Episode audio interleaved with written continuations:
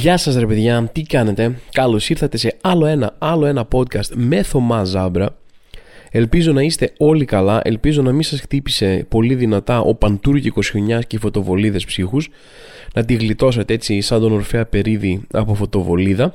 Και να είστε όλοι καλά, να έρχεστε εδώ πέρα σε αυτό το podcast να γίνει εδώ πέρα το safe play σας. Γιατί ποιος δεν έχει ανάγκη από ένα safe place, δηλαδή το τελευταίο καιρό νιώθω, δεν ξέρω, είναι αυξημένο το άγχος μου, ε, είναι αυξημένες οι ευθύνες μου, κάνω πολλά πράγματα και είμαι σε μια κατάσταση που δεν αντέχω. Δηλαδή, σας λέω την αλήθεια, άνοιξα ε, ειδήσεις, επικαιρότητα για να πιάσω ή που είναι η στάνταρ διαδικασία μου για να γράψω αυτό το podcast. Ανοίγω, κοιτάζω λίγο επικαιρότητα εκείνη την ημέρα πάνω εδώ και πραγματικά ε, άρε όσο περισσότερο διάβαζα, όσο περισσότερα πράγματα διάβαζα για την επικαιρότητα αυτή τη στιγμή, ε, απλά μου δημιουργούσε κρίση πανικού και είμαι σε φάση, όχι, πάμε γιόλο, πάμε ένα ευχάριστο podcast. Εκεί είναι η επικαιρότητα, θα τη συζητήσουμε για την επόμενη εβδομάδα. Δηλαδή, αν μπορώ να πω δύο πράγματα πάρα πάρα πολύ εντάχει για τα δύο μεγάλα θέματα αυτής της εβδομάδας, είναι το ένα είναι δεν καταλαβαίνω πώς φτάσαμε σε σημείο ρε, να επιτραπεί από αρχές, έστω και σε μια πρόχειρη διαδικασία, να γίνει, να κινηματογραφηθεί μια αστυνομική επιχείρηση και να ανέβει στο YouTube. Δηλαδή, αυτό είναι το μόνο πράγμα που δεν καταλαβαίνω από όλη την υπόθεση. Όλα τα υπόλοιπα, δηλαδή τώρα για ποιους λόγους έγινε ή γιατί ποιος ωφελήθηκε, δεν ξέρω κι εγώ. Πώς πώς επιτράπηκε να γίνει αυτό το πράγμα, δηλαδή τι είδους ανευθυνότητα είναι αυτή από τις αρχές δεν ξέρω καν και το δεύτερο μεγάλο θέμα που έχει να κάνει με τον άλλο άνθρωπο νομίζω ότι τη μεγαλύτερη μου σκέψη αυτή η σκέψη που με απογοήτευσε περισσότερο την εξέφρασε καλύτερα ε, από όλους όσους διάβασα ο Νίκος Σταματίνης ένα άρθρο του, ψάξτε τον, ψάξτε τον σε social media Νίκος Σταματίνης και διαβάστε το τελευταίο το άρθρο για το θέμα. Δηλαδή ήταν πάρα πολύ θλιβερό. Ε, δεν θα μπω τώρα σε φάση αν το έκανε ή δεν έκανε, αν και σε αυτό το σημείο δεν φαίνονται καλά τα πράγματα. Ε, υπάρχει πάρα πολύ καπνό σε αυτό το σημείο. Εν πάση περιπτώσει, θα μάθουμε αν θα πρέπει να περιμένουμε για να δούμε αν έγινε ή όχι, άσχετα από προσωπικές υποθέσεις και σκέψεις. Ναι, είναι στενάχωρο, μπλα μπλα μπλα, όλα, όλα ξέρω. Το, το πιο στενάχωρο της υπόθεσης, δηλαδή ε, πραγματικά διαβάστε αυτό το άρθρο για να καταλάβετε πιο αναλυτικά τη σκέψη, ήταν το ότι πόσοι άνθρωποι χάρηκαν που τελικά ένας άνθρωπος που είχε γίνει σύμβολο ανιδιοτέλεια, σύμβολο ξέρω, προσφορά, σύμβολο αλληλεγγύης, ρε παιδί μου, ε, μπορεί τελικά να ήταν fake όλο αυτό το πράγμα από το ότι δεν υπάρχει. Δηλαδή αυτό το, α, έχουν φτιάξει μια αφήγηση ενός κόσμου που είναι με ένα συγκεκριμένο τρόπο μαύρος και επειδή είναι μαύρος και αμάταιος αυτός ο κόσμος δεν κάνω τίποτα ποτέ για να βοηθήσω κανέναν Οπότε ε, οποιοδήποτε σπάει αυτόν τον κανόνα και βοηθάει, ξέρω εγώ, με εκνευρίζει και θα ήθελα να είναι ψέματα για να νιώσω κι εγώ καλύτερα στην απραξία μου. Σας λέω, είναι πολύ ωραία αναλυμένο αυτό από άλλον. Ε, αφήνω αυτές εδώ τις δύο σκέψεις ε, με επικαιρότητα και τέλος πάμε με τίποτα. Πάμε μόνο βλακίες, ρε. Ξέρετε, από βλακίες, όποιος είναι φαν αυτού του podcast ή άμα είστε καινούριοι σε αυτό το podcast, να πω έλλειψη σε βλακίες δεν έχω σε αυτό το. Δηλαδή, άμα είναι να πούμε βλακίες, απλά να, δεν ξέρω, να γελάσουμε ή να γίνει κάτι ανάλαφρο, το έχω, σας έχω, πάμε. Μια άλλη δεύτερη διαδικασία που κάνω, σας βάζω τώρα ρε παιδί μου σε backstage πράγματα. Μια δεύτερη διαδικασία που κάνω είναι για να φτιάξω αυτό εδώ πέρα το podcast εννοώ. Κάνω διάφορες διαδικασίες, δεν είναι μία-δύο διαδικασίες που κάνω για να ζήσω για τη ζωή μου. Κάνω περισσότερες, αλλά για αυτό το podcast κάνω μια από τις δύο διαδικασίες. Η μία είναι να μπαίνω να κοιτάξω επικαιρότητα, να δω τι μου ταιριάζει, τι θέλω να σχολιάσω, τι έχω και κάτι να πω, ρε παιδί μου. Δηλαδή, τι χρειάζεται να, να τοποθετούμαστε όλοι για όλα. Δεν θέλω να γίνω ο, ο οικονομόπουλος των podcast, φάση να, να με ρωτάνε όλοι για τις απόψεις μου για όλα τα πράγματα. Και μερικά πράγματα Μπορεί να έχω άποψη, γιατί όλοι θέλουμε να έχουμε άποψη για τα πάντα, για οτιδήποτε για να με ρωτήσει, μια άποψη θα έχω. Μπορεί να είναι τελείως αβαή άποψη, μπορεί να είναι τελείως άκυρη λάθος άποψη, αλλά θα έχω άποψη. Αλλά δεν χρειάζεται, ρε παιδί. Α, με ρωτήσουν τώρα, Θωμά, τι έχεις να πεις για τη νέα τάση για νύχια, ξέρω εγώ, για σχέδια για νύχια, ρε μου, αυτή την περίοδο. Δεν έχω κάτι να πω. Δεν έχω. Δεν νομίζω ότι χρειάζεται η άποψή μου πάνω στο θέμα, γιατί κυρίως δεν έχω και άποψη, ρε παιδί μου. Αλλά δεν ξέρω, κάπως απαγορεύεται. Νιώθεις, σε πιάνει αυτή η ανασφάλεια. Αν γίνεται ένα θέμα, το έχετε έχεις συναντήσει ποτέ κάποιον τέτοιο άνθρωπο, ρε παιδί μου, στη ζωή που δεν είναι λίγοι, είναι και έξω. Που του λες ότι τι πιστεύεις γι' αυτό, δεν θα σου πει ποτέ κανένας, δεν ξέρω, δεν ξέρω καν τι γίνεται. Ρε. Ειδικά για μεγάλα θέματα, ρε παιδί μου, νιώθεις και νιώθεις και λίγο ένοχος άμα δεν ξέρεις. Άμα σου πούνε τι, τι, ποια είναι η άποψη για λωρίδα της Γάζας και Ισραήλ, ξέρω εγώ, και, και Παλαιστίνη. Δεν μπορείς να πεις, δεν ξέρω.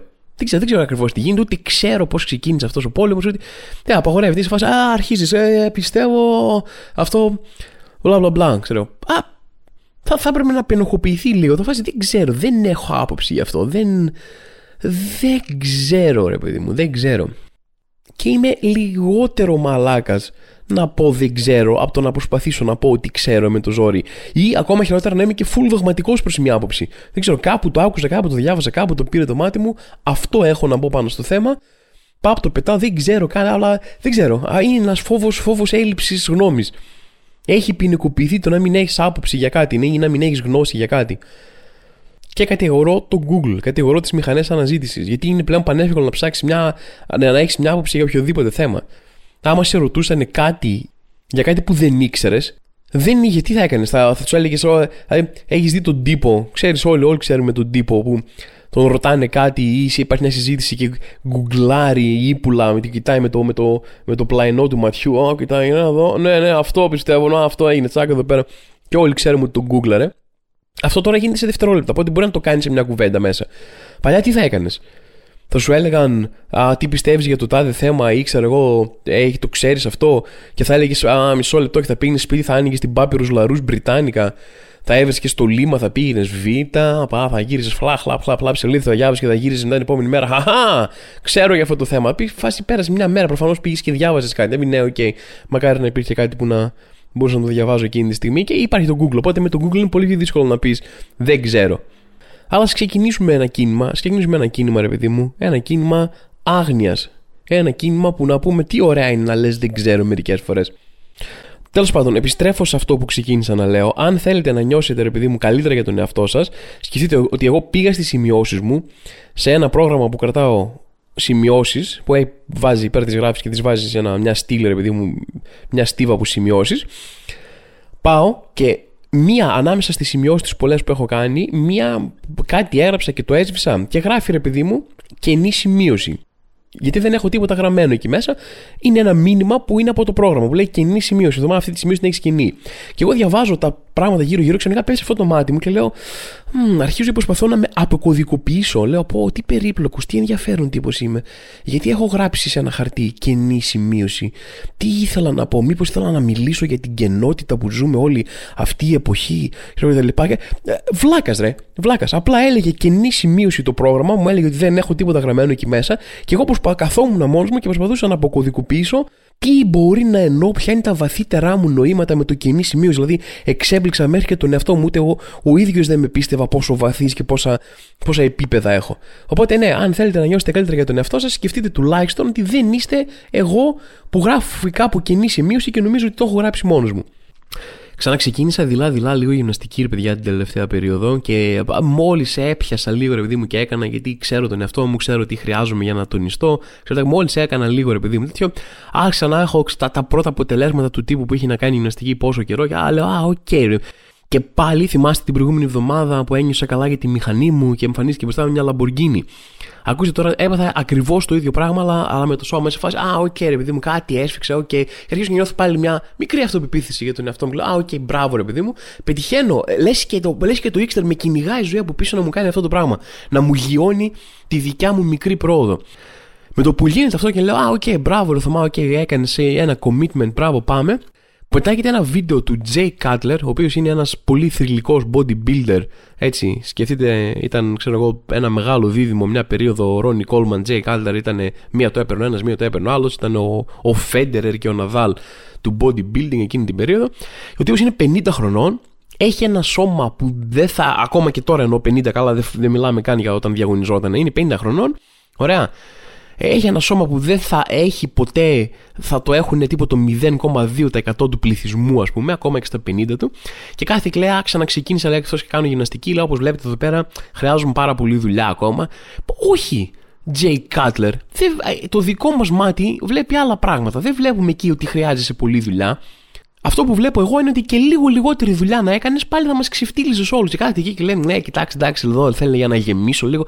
Τι να γεμίσεις, ρε άνθρωπε; Αυτό το σώμα εσύ σου φαίνεται θες να γεμίσεις.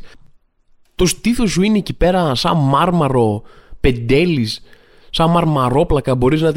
είναι αρκετά μεγάλο για να φτιάξεις πλατό τυριών. Δηλαδή, μπορώ να, να φέρω καλεσμένου σπίτι μου να πιούμε ένα κρασάκι και να βάλω ποικιλία τυριών και αλαντικών πάνω στου τοίθου, ας πούμε, και θα περισσέψεις και χώρο και για τα αντιπάκια. Αυτό είναι που πρέπει να γεμίσεις. Δηλαδή, εμείς τι να πούμε, ρε Τζέι γιατί εξηγέσαι έτσι, ρε φίλε, γιατί γίνεσαι η Λαμπουργκίνη μου αυτής της εβδομάδας; Πέρα από το Jay Cutler, ένα παντελώ άλλο άκυρο beef που είχα αυτή την εβδομάδα ήταν με ένα συγκεκριμένο σχεδιασμό κουζίνας που έβρισκε σε πάρα πολύ παλιά σπίτια.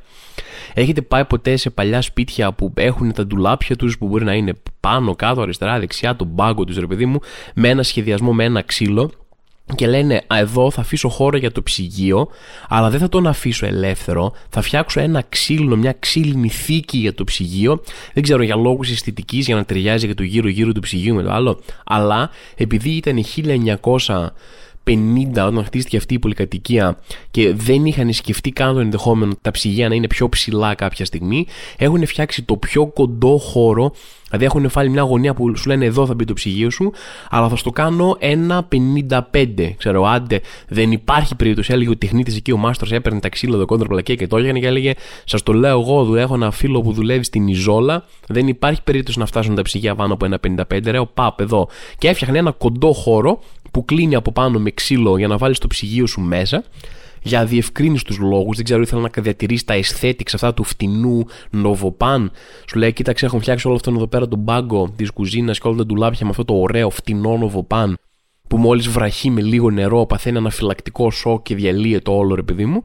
Επειδή είναι πάρα πολύ όμορφο και φαίνεται αυτό έτσι ωραίο, κυριλάδο και ακριβό, ας σου κάνω και το ψυγείο. Έτσι, μην έχεις ένα ηλίθιο ψυγείο τώρα και φαίνεται έτσι άσπρο και άρρωστο μόνο του θα στο κλείσω μέσα εδώ πέρα, θα στο κάνω εκεί 1,55.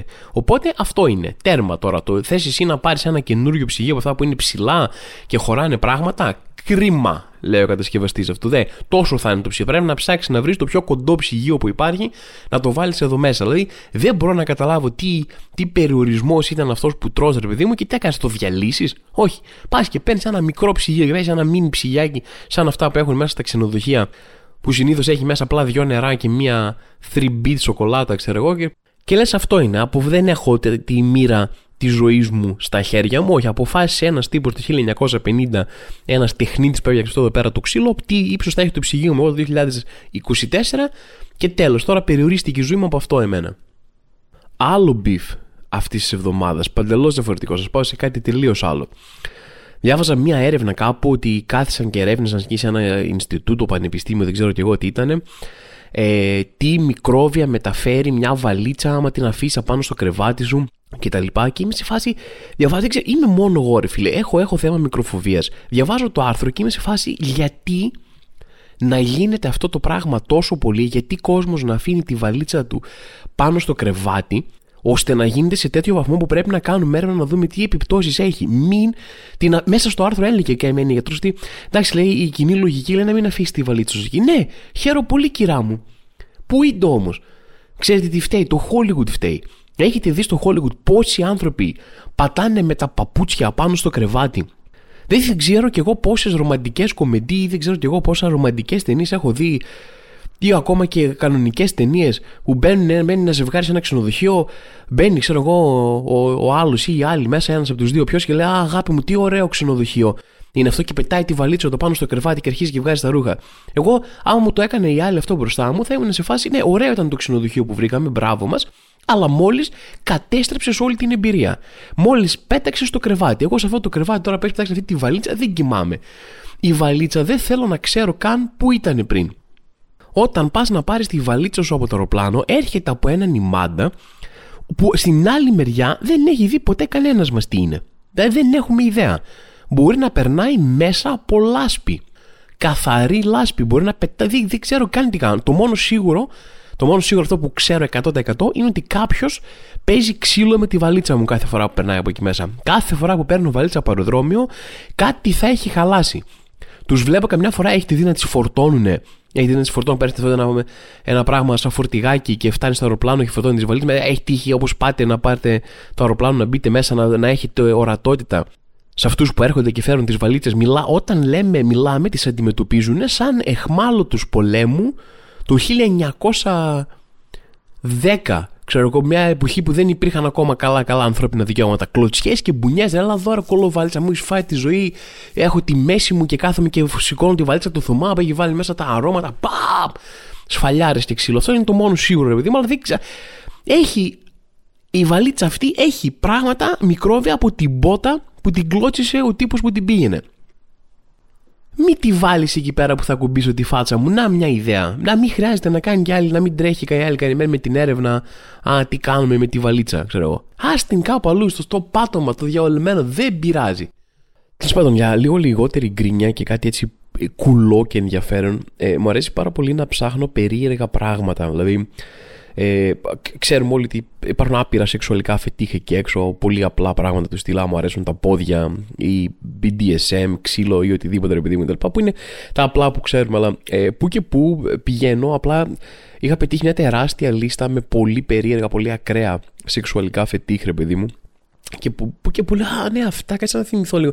Και πηγαίνω να θυμηθώ κάποια γιατί απλά μου προκαλούν πολύ ευχάριστη διάθεση, ρε παιδί μου, να, να το διαβάζω. Και ε, ε, γιατί κάποια είναι πραγματικά ε, υπερβολικά αστεία και ακραία. Υπάρχει ας πούμε ένα πράγμα που λέγεται κλιμακοφιλία, το οποίο είναι, δεν, όχι δεν σου αρέσουν οι κλίμακες, δεν καυλώνεις με κλίμακες, σου αρέσει οι σκάλες, αλλά συγκεκριμένα διεγύρισε ερωτικά με το να πέφτεις από σκάλες. Το οποίο είναι απίστευτο και δεν ξέρω καν πώς το ανακαλύπτεις για τον εαυτό σου. Είσαι φάση, ξέρω εγώ, πας, τι έγινε σήμερα, γιατί τύπου γυρίζεις σπίτι, σε βλέπει, ξέρω εγώ, ρε παιδί μου, συγκάτοικος και σε φάση τι έγινε, γιατί είσαι έτσι, άστα ρε, έπεσα από τη σκάλα σήμερα και γαμήθηκα κανονικά, αλλά κυριολεκτικά όμως. Δεν ξέρω, απλά πέφτεις από μία σκάλα κάποια στιγμή κατά λάθος και όταν φτάνεις κάτω, ρε παιδί μου, είσαι φάση, Α, τελείωσα. Γιατί, κάτσε να το ψάξω λίγο. Και μπαίνει και γκουγκλάρεις, ρε παιδί μου, και βρίσκεις την κλιμακοφιλία. Και φαντάζομαι τώρα ένα τύπο ρε παιδί μου να πηγαίνει συνέχεια σε σκάλες και να πέφτει και να λέει Αχ, αχ, έπεσα πάλι. Πω, πω. Ο τύπος να πέφτει απλά για να καβλώνει ρε παιδί μου. Να σε φάσει Πω, έπεσα πάλι. Ωρε, τι ατσούμπαλος είμαι. Μα και εδώ, μα πάλι πέφτω. Ρε παιδιά, χίλια συγγνώμη κτλ. κτλ. Υπάρχει μια ε, καταπληκτική φιβία που λέγεται σπεκτροφίλια, ε, που είναι πνευματοφιλία, ας πούμε. Δεν ξέρω καν αν υπάρχει δόκιμος όρος στα ελληνικά, αν μας χρειάστηκε ποτέ, αν έχουμε βρει κάποιον τέτοιο μερακλή, το οποίο είναι αυτό, ε, διεγύρισε σεξουαλικά σε φάση με πνεύματα, φαντάσματα και τέτοια. Κάνουν σενάρια, λέει πάρα πολύ συχνά σενάρια που σκέφτονται να έρχονται σε σεξουαλική συνέβρεση με, με ένα φάντασμα κτλ. Δηλαδή, πώς αυτή την εικόνα που έχεις από χώρο και σου έχει αποτυπωθεί στο μυαλό και φοβάσαι συνέχεια μη συμβεί. Ω, να πεταχτεί ένα φάντασμα κάποια στιγμή το βράδυ εκεί πέρα που είσαι να δεις μπροστά σου ένα πνεύμα και είσαι σε φάση Α, και να τρομάξεις. Ο άλλος την βλέπει και λέει, Οπ, τι κάνεις κούκλα, πώς και ξύπνια τέτοια ώρα, για να σε δω λίγο. Τι σεντονάκι είναι αυτό τρελό. Αλέξα, play το σεντόνι, Παγιάννη Κότσιρας. Υπάρχει ένα πράγμα, τώρα συγγνώμη σας τα λέω με αγγλικούς όρους, αλλά μόνο σε αγγλικά τα βρίσκω. Δεν μπορώ να βρω βιβλιογραφία για αυτά, ρε παιδί μου, στα ελληνικά. Που λέγεται Axilism, το οποίο είναι σεξουαλικό φετίχ, να σου βγαίνει σεξουαλικό φετίχ με τη μασχάλη του άλλου. Και λέει και πολλές φορές έχει να κάνει και με έντονη ή άσχημη μυρωδιά από τη μασχάλη να σε διεκείρει σεξουαλικά. Και θέλω να δώσω, δεν ξέρω, επειδή μου είναι ένα φετίχ που φαντάζομαι δεν μπορείς να μιλήσεις εύκολα στους φίλους σου ή να βγεις δημόσια να πεις ότι το έχεις άμα το έχεις. Αλλά παιδιά, αν ακούει κάποιος που το έχει, έλα καλοκαίρι Αθήνα, μπες ένα λεωφορείο αστικό, όποιο θες, προτείνω το 040, πολύ μερακλείδικο, καλοκαίρι χωρίς air condition, μπαίνεις μέσα, τζάμπα όργιο, ρε, μόνο μασχαλίλα από την αρχή μέχρι το τέλος. Πια παρατήρησα πρόσφατα μια συμπεριφορά που έχω, η οποία νομίζω θα ταυτιστεί κάμποσο κόσμος. Δεν νομίζω ότι είμαι μόνο εγώ σε αυτό. Έχω ένα θέμα με τον εαυτό μου, με την άλλη πλευρά του εαυτού μου, σαν να είμαι δύο άνθρωποι που ακόμα κάνω πράγματα για να νιώσω καλύτερα. Δηλαδή, μου λέει ο εαυτό μου σε εκείνο το σημείο, σαν προσπαθεί να με ξεγελάσει, ρε παιδί μου, σαν προσπαθεί να μου τη φέρει. Μου λέει σε εκείνο το σημείο άγχους που μπορεί να βρίσκομαι, σε εκείνο το σημείο που έχω κάποια διάθεση που δεν είναι καλή. Μου λέει, κάνε αυτό, θα νιώσεις καλύτερα. Ξέρω εγώ, έρχεται και μου λέει, φάε, πάρε παράγγειλε κάτι καλό. Εντάξει, OK, okay, ρε παιδί μου μπορεί να έχεις πάρει κιλά, τέτοια, αλλά εντάξει, ε, πέρασες δύσκολα, έκανες αυτό, πάρε, πάρε, φάε κάτι. Είναι comfort, πάρε, να πάρει ένα comfort food. Και λες, Α, OK, okay, ευχαριστώ πάρα πολύ εαυτέ μου. Παίρνεις, τρως κάτι, με το που το τελειώνεις, θα έρθει πάνω, τελείωσε, τα έφαγες όλα, όλα, ε, ναι. Ναι, ναι, ναι, του λες, μια χαρά, όντως, λέει λίγο καλύτερα. Α, είσαι χοντρός. Ρε, ε, εσύ δεν μου πες, εγώ δεν. Γέλια σατανικά από πίσω. Πάει αυτό. Μετά σου λέει οτιδήποτε. Και αυτό σημαίνει με οτιδήποτε και αν κάνω. Τι που μου έρχεται, Αχ, θε, είμαι, είμαι down, να βγω να κάνω. Θέλω ρούχα. Επειδή μου είχα πει ότι χρειάζομαι ρούχα, κάτσε να βγω να πάρω ρούχα. Μήπως με κάνει να νιώσω, να ανανεώσω λίγο την καρταρόμπα, μήπως με κάνει να νιώσω καλύτερα. Βγαίνω έξω, παίρνω ρούχα, έρχεται ο εαυτός μου, τι, τι πήραμε εδώ, τσιμπήσαμε ώρα τζινάκι και τέτοια. Ναι, ωραία, είσαι φτωχός. Δεν θα έχεις λεφτά για τον υπόλοιπο μήνα τώρα. Και λες, Α, μα το ήξερα ότι είμαι φτωχός, εσύ μου είπες να το κάνω, γιατί. Πάλι γελάει σατανικά. Δεν, δεν μπορώ με τίποτα ότι πράγματα που θα έπρεπε να σε κάνουν να νιώθεις καλά ή πράγματα που θα έπρεπε να είναι inspiring ας πούμε. Δηλαδή, ε, έχετε δει όλοι που λένε Α, δείτε αυτή την ε, συγκινητική ιστορία που σου δίνει έτσι, ξέρω εγώ, boost ψυχολογικό σε εμπνέει πω, η ιστορία αυτού του κοριτσιού που 12 ε, χρονών ξεπέρασε τις δυσκολίες της χώρας της, τη φτώχεια και σπούδασε και πήγε στην Αμερική και τώρα φτιάχνει πυράβλους και λοιπά. Και είναι όλοι, Α, πολύ, πολύ εμπνεύστηκα, είδα αυτή την ιστορία. Εγώ δεν εμπνεύστηκα. Εγώ είδα αυτή την ιστορία και είδα ότι ένα κοριτσάκι 12 χρονών από συνθήκες απόλυτης φτώχειας, δηλαδή η ζωή τη χτύπησε με όλα. Την έκανε γυναίκα, δηλαδή είναι κάτω από εμένα σε προνόμια και σε αποδοχή έτσι, την έστειλε σε μια πιο φτωχή χώρα από μένα και αυτή με, της πήρε 11 ε, χρόνια να λύσει το γρίφο της ζωής και να πει ωραία το κάρφωσα είμαι Αμερική και φτιάχνω πυράβλους. Εγώ ήμουνα άντρας, cis άντρας, straight άντρας, λευκός σε μια χώρα που η φάση είμαστε λευκοί χωρίς ακραία φτώχεια, χωρίς τριτοκοσμικές συνθήκες, ε, αυτό συζητιέται τέλος πάντων ανάλογα τη μέρα και τη χρονιά, χωρίς όλα αυτά και έχω φτάσει 35 και πυράβλους δεν έφτιαξα. Τίποτα. Το μόνο το πιο κοντά που έχω φτιάξει σε πύραυλο, δηλαδή το πιο κοντά που έχω κάνει σε πύραυλο σε ολόκληρη μου τη ζωή, είναι όταν ήμασταν μικροί που βάζαμε, παίρναμε ένα κουβά και βάζαμε μέσα βαρελότα το Πάσχα και χτυπούσε ο κουβάς και πήγαινε πάνω και ήμασταν Χαχαχα, ωραία. Θα μέχρι που ακούγαμε ότι έχασε κάποιος ένα δάχτυλο κάνοντας αυτό ακριβώς το ίδιο πράγμα που κάναμε κι εμείς. Και απλά ήμασταν τυχεροί και δεν χάσαμε δάχτυλο. Μέχρι εκεί πήγε. Δεν εμπνέομαι. Όχι, μόλις βλέπω μια ιστορία ενός ανθρώπου που τα κατάφερε κόντρα σε όλες τις συνθήκες και είναι και 20 χρονών, όχι, δεν εμπνέομαι. Με πιάνει κατάθλιψη. Λέω, πω, άργησα. Εγώ είμαι άχρηστος προφανώς. Να γίνεται. Γιατί πολλές φορές τα ρίχνεις στις συνθήκες. Λες, ε, δεν τα κατάφερα πάρα πολύ καλά, γιατί εντάξει ήταν αυτό, είχα εκείνο, είχα το άλλο. Ναι, αυτή είχε 10.000 φορές περισσότερα και τα κατάφερε. Εσύ προφανώς έκανες κάτι λάθος. Ε, και εκεί διαλύομαι. Δεν ξέρω, πώ, δεν ξέρω, ο εαυτός μου θέλει να με διαλύσει. Και αυτό είναι μια λάθος νοοτροπία, ρε παιδί μου που έχει πάρα πολλοί κόσμος. Και δεν ξέρω, θα έπρεπε που και που να παίρνεις λίγο χρόνο, ρε παιδί μου, να πεις Α, οκ, έχω καταφέρει αυτά τα τρία πράγματα. Δεν είναι πολλά, δεν είναι σημαντικά, αλλά έχω, έχω δύο ανθρώπους στη ζωή μου που τους αγαπάω και με αγαπάνε. Έχω πετύχει δύο-τρία πράγματα που μπορεί για άλλους να μην είναι δεδομένα. Ξέρω εγώ, ας χαρώ, ρε παιδί μου. Ας κάνω αυτό και ας αφήσω πίσω τις ενοχές. Οι ενοχές είναι το πιο άχρηστο συνέστημα που υπάρχει. Δεν έχει καμία χρησιμότητα, ρε. Τίποτα. Μόνο σαμποτάζ. Δηλαδή δεν είναι. Οι ενοχές δεν είναι ηθικοί οι ενοχές είναι μετά την ηθική. Το να έχεις ηθική, το να λες δεν θέλω να κάνω κάτι κακό γιατί δεν νιώθω καλά, ρε παιδί μου, με αυτό, προληπτικά, είναι κάτι. Το να το έχεις κάνει και να λες, πω είμαι σκατά, τώρα θα κάθομαι όλη την ημέρα, θα είμαι κουρέλ, θα χτυπάω, θα βασανίζω τον εαυτό μου για αυτό που έκανα, ε, πλέον είναι μη παραγωγικό. Δεν σου λέω να μην έχεις συνείδηση, προφανώς θα έχεις, ρε παιδί μου. Έτσι. Πάντα όμως είναι καλύτερα η συνείδηση να λειτουργεί προληπτικά. Μετά δεν, δεν έχει νόημα να ρίξεις τον εαυτό σου το πάτωμα για κάτι που έκανες ή που δεν έκανες. Πάει τελείως τώρα. Έφαγες, αγόρασες κάτι, έκανες ένα λάθος, φέρθηκες άσχημα, σιγά που κοίταξε να δεις αν μπορείς να το διορθώσεις. Οι ενοχές πραγματικά δεν έχουν νόημα. Το λέω αυτό βέβαια όντας μέσα στις ενοχές μόνιμα, ρε παιδί μου, αλλά ξέρεις, προσπαθώ να ξέρεις, ντύνομαι για τη δουλειά που θα ήθελα να έχω. Κάπως έτσι. Και θα σας αφήσω με αυτό, παιδιά, να προσέχετε, γιατί τώρα διαβάζοντας έπεσα πάνω σε μια είδηση που έλεγε Προσοχή, έρχεται ο Ωμέγα Εμποδιστής. Και είμαι σε φάση, πω, όχι ο Ωμέγα Εμποδιστής, αυτό είναι χειρότερα και από το Θάνος. Κάποιος να φωνάξει τους Avengers. Τρέξτε, παιδιά, έρχεται ο Ωμέγα Εμποδιστής. Ακούγεται τρελός. Τι θέλει να κάνει, θέλει να, να, να, πάρει τα Infinity Stones. Τι συμβαίνει με τον Ωμέγα Εμποδιστή. Ανοίγω το άρθρο έντρομος, λέω, πάει αυτό ήταν τελείως ο κόσμος όπως το ξέραμε. Έτσι, και διαβάζω ο Μέγα Εμποδιστής φέρνει καλοκαιρία. Και είμαι σε φάση πάλι για τον καιρό είναι. Πάλι δεν, το, ε, δεν περιγράφω άλλο. Είναι δυνατόν. Τι είναι ο Μέγα Εμποδιστής, ο Χριστός και η Παναγία. Ειλικρινά, παιδιά, θα πω. Στην αρχή είχα αρχίσει να, να εκνευρίζομαι και να απορώ με όλο αυτό. Τώρα έχω αρχίσει πλέον και φτιάχνομαι λίγο. Δηλαδή, γουστάρω, φέρτε μου ο Μέγα Εμποδιστές. Τι είναι, διαβάζω ρε παιδί μου στην ανάλυση αυτή. Τι είναι ο Μέγα Εμποδιστής. Είναι λέει ένα ατμοσφαιρικό βουνό. Και λέω, πω, ατμοσφαιρικό είσαι βουνό μου λέει, το οποίο θα κινηθεί ανατολικότερα, θα απλωθεί. δεν ξέρω, έχω αρχίσει να τη βρίσκω πλέον. Θέλω τέτοια τώρα. Ε, δεν μπορώ να γυρίσω πίσω. Α, once you go ο μέγα εμποδιστής, you can never go back. Δηλαδή, δεν μπορώ τώρα. Εγώ θέλω ποτάμια αέρα. Δηλαδή, άμα α, μου λέει ο άλλος στο ασανσέρ, άκουσες, εγώ, θα έχει, θα βρέξει αύριο. Λέω, άσε ρε κακομίρι.